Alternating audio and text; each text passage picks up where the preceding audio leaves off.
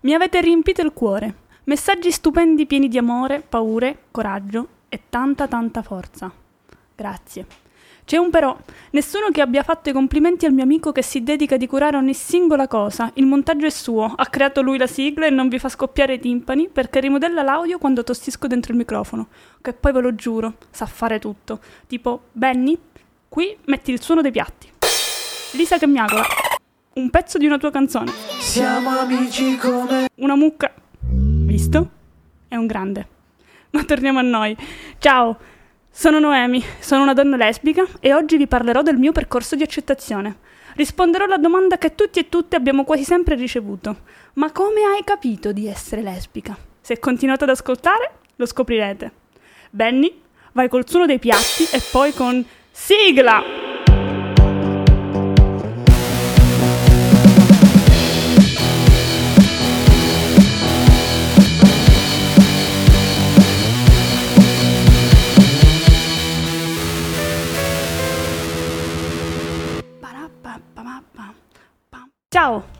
Grazie di essere ancora qui, il vostro supporto è importante e se potete non dimenticate di mettere le stelline su Spotify. Ora, prima di andare avanti voglio premettere una cosa, ognuno ovviamente ha il proprio percorso di scoperta e di rinascita che va da sé e diverso per tutti. Noi non usciamo in serie per intenderci e il mio è questo qui. Da piccola non sapevo di essere lesbica, ma guardandomi indietro penso che nel profondo è come se lo avessi sempre saputo. Era una bambina che odiava le bambole. Il regalo peggiore di cui ho ricordo è di quando avevo 4 anni. Ho anche prove fotografiche dell'episodio. Ricevetti proprio un bambolotto che si cagava di sopra e piangeva sempre. Mia sorella lo adorava e tempo 10 minuti era suo. Glielo avevo regalato. I miei pensavano che fossi altruista, la verità è che mi faceva davvero schifo. Tant'è che dopo i miei mi regalarono sempre cose che non rientravano esattamente in quelli che erano i canoni stereotipicamente femminili. Ricordo di aver ricevuto macchinine della Hot Wheels, Power Ranger, castelli coi soldati, pirati, macchinine dei carabinieri, Spider-Man e anche la sua macchina super accessoriata. Il regalo più bello di cui ricordo era una macchinina telecomandata bianca con righe rosse che andava velocissima, così tanto che una volta si scaldò il motore fino al punto di far sciogliere la colla che teneva le batterie ricaricabili insieme e la dovetti buttare. Era una ragazzina tranquillissima, amavo stare coi ragazzi, anzi le ragazze mi annoiavano. Giocavo a calcio, Yu-Gi-Oh!, Pokémon, odiavo da morire truccarmi, mettere le gonne che in realtà ancora ora non metto. Cioè il numero di volte in cui ho indossato una gonna praticamente si conta sulle dita di una mano. Ho sempre odiato sistemarmi i capelli e odiavo da morire le Barbie. Le mie sorelle ne avevano tipo 3000, che stavano a malapena in quella che era una cesta di vimini, e io invece ne avevo solo una di Barbie, che in realtà Barbie non era, eh, era un Ken. era super muscoloso, muscoloso, non aveva la maglietta, aveva una fascia blu alla Rambo e dei pantaloni mimetici che a pensarci è un dettaglio poco lesbico, però da come mi guarda la mia fidanzata probabilmente sono soltanto ingenua. Mia sorella giocava con le polli, io usavo la macchina telecomandata per portarla in giro, cioè fin da piccolina prendevo la barca da sola era una lancitella di 4 metri in legno, la sapevo fare attraccare al porto, buttare l'ancola, fare nodi, cioè praticamente eh, sapevo fare tutto, tuttora in realtà. E ricordo che molto spesso c'erano dei vecchiettini che stavano nel porto di Sferacavallo che eh, in pratica quando mi guardavano avevano sempre da commentare. Una volta ricordo che mi è rimasto proprio impresso, uno di loro urlò "Ma che è mascolo è?" che tradotto vuol dire "Ma che è un maschio?" E in realtà ero anche fiera di quel commento, come se essere vista come un uomo fosse un quid, una cosa aggiunta. Quante cose sono cambiate da allora. Non ero un mascolo, ero una gran bella femmina. La verità è che eh, già andavo oltre gli stereotipi di genere, di genere, solo che ancora non lo sapevo. Ora, non è che giocare a calcio e odiare le bambole renda una persona lesbica. Però qualche domanda, papà, te la potevi pure fare invece di cadere dal pero, no? Ora, sicuramente fino a quel momento non mi ero interrogata sulla mia sessualità. Al sesso non ci pensavo proprio. Poi però è arrivata la pubertà. Iniziano le prime esperienze, quelle che si hanno a quell'età, i primi baci con i maschietti, ma qualcosa non va. Mi sembra quasi un gioco, una voglia di scoprirmi che però non mi soddisfa. Sento di poterne fare a meno, che forse l'amore non fa per me, non sono fatta per questa cosa qui. Nel mentre invece le mie sorelle tipo fidanzatissime, 12 anni di relazione, io zero, nessuno sembra interessarsi a me, ma la verità è che io non mi interessavo a loro. Non mi importava, avevo i miei splendidi amici, il mio cane, ciao amore mio, ti penso un sacco, e sempre. E, e studiavo, studiavo tantissimo e mi andava bene così. Poi succede che scopro le serie tv, scopro Calliope Torres di Grey's Anatomy, Calli, era tipo la mia guida. In pratica il suo modo di vivere la sua sessualità mi intrigava. Quando si fidanzò con Arizona io avevo tipo le farfalline allo stomaco e iniziai a pensare che era strano. Non mi era mai successa una cosa simile per coppie etero. Perché invece in quel caso mi sentivo così bene? Poi scoprì Sense8, Orange is the New Black, Orphan Black, e grazie a YouTube anche tutte quelle serie tv che non avevo in realtà mai visto, mai seguito, ma che avevano all'interno una coppia lella, cioè una coppia di, di due donne. E ormai avevo tutto in una sorta di database che era il mio cervello, grande quasi quanto quello dei Simpson. Cioè, in realtà no, è impossibile perché quello dei Simpson è paragonabile ai volumi all'interno della biblioteca d'Alessandria ai tempi d'oro, però vabbè. Ora, eh, voi ovviamente potrete pensare che io capii in questo momento di essere Lella. In realtà no, l'ho capito solo quando mi fidanzai con un ragazzo, per circa un mesetto. Sembra una frase fatta, però se mi stai ascoltando tesoro non eri tu il problema, ero io. ti chiedo scusa se hai pensato il contrario e se ti ho fatto pensare diversamente, ma a noi due piaceva la stessa cosa. e niente, ho iniziato a confrontarmi timidamente con i miei amici, questionando sempre più spesso la mia sessualità fino ad arrivare al punto in cui le emozioni che provavo non erano più questionabili. Probabilmente avevo raggiunto ormai la maturità per vederlo, per vedermi. Ricordo che andavo all'università, feci coming out con la mia migliore amica piangendo a dirotto. Raga, ve lo giuro, ricordo di non avere mai smesso di piangere per tutto il tempo. Fu, fu, un pianto liberatorio perché stavo dicendo ad alta voce sì che ero lesbica, ma stavo anche dicendo che andava bene, che quella ero io e che ero sempre io, Noemi, la ragazzina che odiava le bambole e che in fondo nel suo cuore lo sapeva già. E, e non è stato facile, anzi, è stato un percorso lungo, di decostruzione.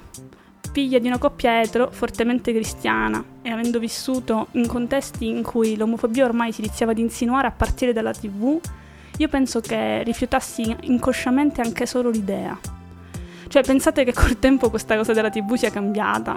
Assolutamente no. Cioè, tipo l'altro ieri un esponente di un esponente di eh, Fratelli d'Italia, il partito meno omofobo di sempre, si è premurata di precisare di avere più amici gay che normali e che li tratta tutti come normodotati. Che poi chissà perché, ma quando la frase inizia con ho tanti amici gay, io già chiudo gli occhi come a voler attutire il colpo perché 10 volte su 10 finisce sempre una merda. È tipo la premessa della frase omofoba per eccellenza. Io ho tanti amici gay, ma a loro piace essere chiamati con la parola che inizia per F. Ho tanti amici gay, ma loro non vanno mica al Pride. Ho ami- tanti amici gay, ma li tratto tutti come normodotati. cioè, dai. Mi sono chiesta un sacco di volte se ne valesse la pena. Quanta fatica mi sarebbe costata, quanti problemi avrei avuto per essere semplicemente me stessa le discriminazioni, i rischi di aggressioni, l'odio gratuito. Io lo capisco se non vi volete esporre, davvero. Però voglio dirvi anche una cosa, non si può vivere dentro un armadio per sempre, o meglio si può, ma non so se poi quella alla lunga io la definirei vita. Cioè se rimaniamo chiusi la diamo vinta a chi vuole isolarci, a chi vuole farci vergognare, ma poi di che cosa esattamente? Di amare? È forse una vergogna amare? Esprimere se stessi? E anche per queste persone, se da quattro anni a questa parte io vado ai Pride. Certe persone ci vorrebbero naspost- nascoste, e noi che facciamo? Invadiamo le strade, cioè a Roma eravamo un milione quest'anno perché c'era stato negato il patrocinio. Cioè un milione di persone per strada, ma voi vi rendete conto? Fosse successo qua a Palermo, cioè ancora dovremmo riprenderci da, da, dai blocchi di strada. Cioè ci è stato chiesto di chiedere scusa se volevamo il patrocinio. Cioè chiedere scusa ma di che cosa? Cioè veniamo massacrati, derisi, uccisi e noi dobbiamo chiedere scusa. Cioè vogliamo un matrimonio, vogliamo adottare e vogliamo che i nostri figli non siano trattati come figli di serie B. Ma cioè, ma stiamo chiedendo la luna? Chiariamo una cosa una volta per tutte. Il diritto al matrimonio per le persone omosessuali non obbliga nessuno a sposare una persona omosessuale. Il diritto a cambiare sesso non ti obbliga ad essere una persona trans, esattamente come il diritto al divorzio non ti obbliga a divorziare. Cioè, qui gli unici obblighi che vedo sono quelli dell'estrema destra, a cui interessa di più togliere le mamme a quelli che sono i loro stessi figli che darne una degli orfani. Cioè i diritti non sono degli obblighi e darne alla nostra comunità di, più non vuol dire di certo toglierla da altri. Cioè scrivetemi nei DM se, sposta- se, se, io mi sposo, a voi cambia qualcosa. Cioè se vi tolgono soldi, se vi chiudono le banche, se vi ammazzano il cane, cioè voi me lo dite, io dico no, raga, avete ragione, cioè mica mi posso sposare. Cioè, non è normale che debba ovviamente incazzarmi ogni volta per queste cose. Però dico, ci sono cose che in qualche modo mi, mi triggerano. Ci sono cose che in qualche modo veramente mi danno un sacco fastidio. Ora, mh, mm, proprio di recente, vi faccio un esempio stupidissimo per farvi capire. Ho avuto una conversazione con una persona che ci teneva a dirmi, nonostante le buone intenzioni, che a lui, a questa persona, non interessa se io faccio sesso eh, con una donna. L'importante è che io goda e quindi di poter, che posso fare effettivamente tutto quello che voglio. Ora, come se fosse tutto qui, solo sesso. Cioè tutto sto macello solo per fare sesso con una donna. Il problema qui è un altro. Il problema, che, è che, il problema qui è che io con quella persona voglio fare una famiglia e non posso. Non posso avere il sacrosanto diritto di sposarmi e di costruire un futuro insieme alla donna che amo solo perché lo Stato non vuole. Non solo mi discrimina costantemente, abbassa la qualità della mia vita, cioè, non erano loro che dicevano non giudicare non sarai giudicato? Cioè, come funziona? Dal testo sacro si prende solo quello che serve, quello che conviene? A questa persona sapete cosa ho risposto? Ho detto, mm, a te non frega con chi faccio sesso, ok, ma ti frega qualcosa del fatto che io invece non abbia i tuoi stessi diritti. E a chi mi sta ascoltando, con tutto il bene di questo mondo, a voi frega qualcosa? Ora, si può davvero continuare a portare avanti una narrazione di questo tipo in cui si deve ribadire l'ovvio? Cioè parliamo dei diritti civili come se fossero opini- opinioni rispetto a gusti. Tipo a me piace la carbonara con la panna, con la pancetta o con le uova. Mm, I gay dovrebbero o non dovrebbero sposarsi? No, meglio la pancetta, ma poi che cazzo cambia? Cioè se sei contro i matrimoni gay semplicemente puoi dire no quando una persona gay ti chiederà di sposarla. Proviamoci. Benny, guardami. Vuoi sposarti con me? Sì. Sei uno stronzo. cioè, basta dire no, ok? Cioè, qual è il problema? Cosa vi cambia a voi? Cioè, ora, ovviamente qua scherziamo, il fatto però è che mentre noi stiamo qui a parlare di pancetta, le persone che ci stanno dietro a tutti questi discorsi sono persone vere, sono bambini veri. Che poi, secondo voi, davvero, cioè, torniamo seri, come si sentiranno tutti i bambini delle coppie omogenitoriali o semplicemente tutte quelle persone non abbastanza forti da tollerare queste continue aggressioni nei nostri confronti?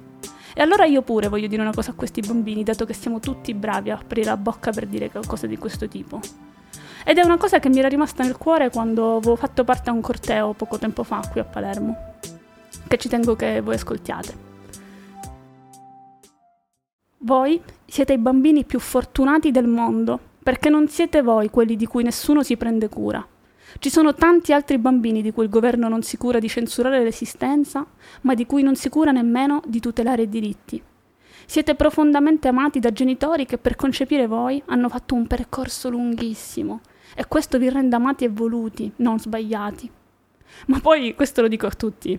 Pensate davvero che ci sia anche solo un genitore che si tirerà indietro? Cioè pensate davvero che le mamme e i papà di questi bimbi a cui il governo sta negando i loro stessi figli diranno sì sì va bene certo prendi fai cioè io penso che l'omofobia sia anche questo pensare che le coppie gay e le coppie lesbiche siano coppie incomplete che il loro amore sia diverso e che il desiderio di farsi una famiglia è frutto di egoismo ritengo che dire ciò sia già alla base ossimorico cioè come può essere egoista qualcuno e amare così tanto qualcuno da volere un figlio con lui e voler condividere insieme l'esistenza e mentre vi dico questo guardo la mia fidanzata nelle palle degli occhi e a voi che mi state ascoltando chiedo una cosa.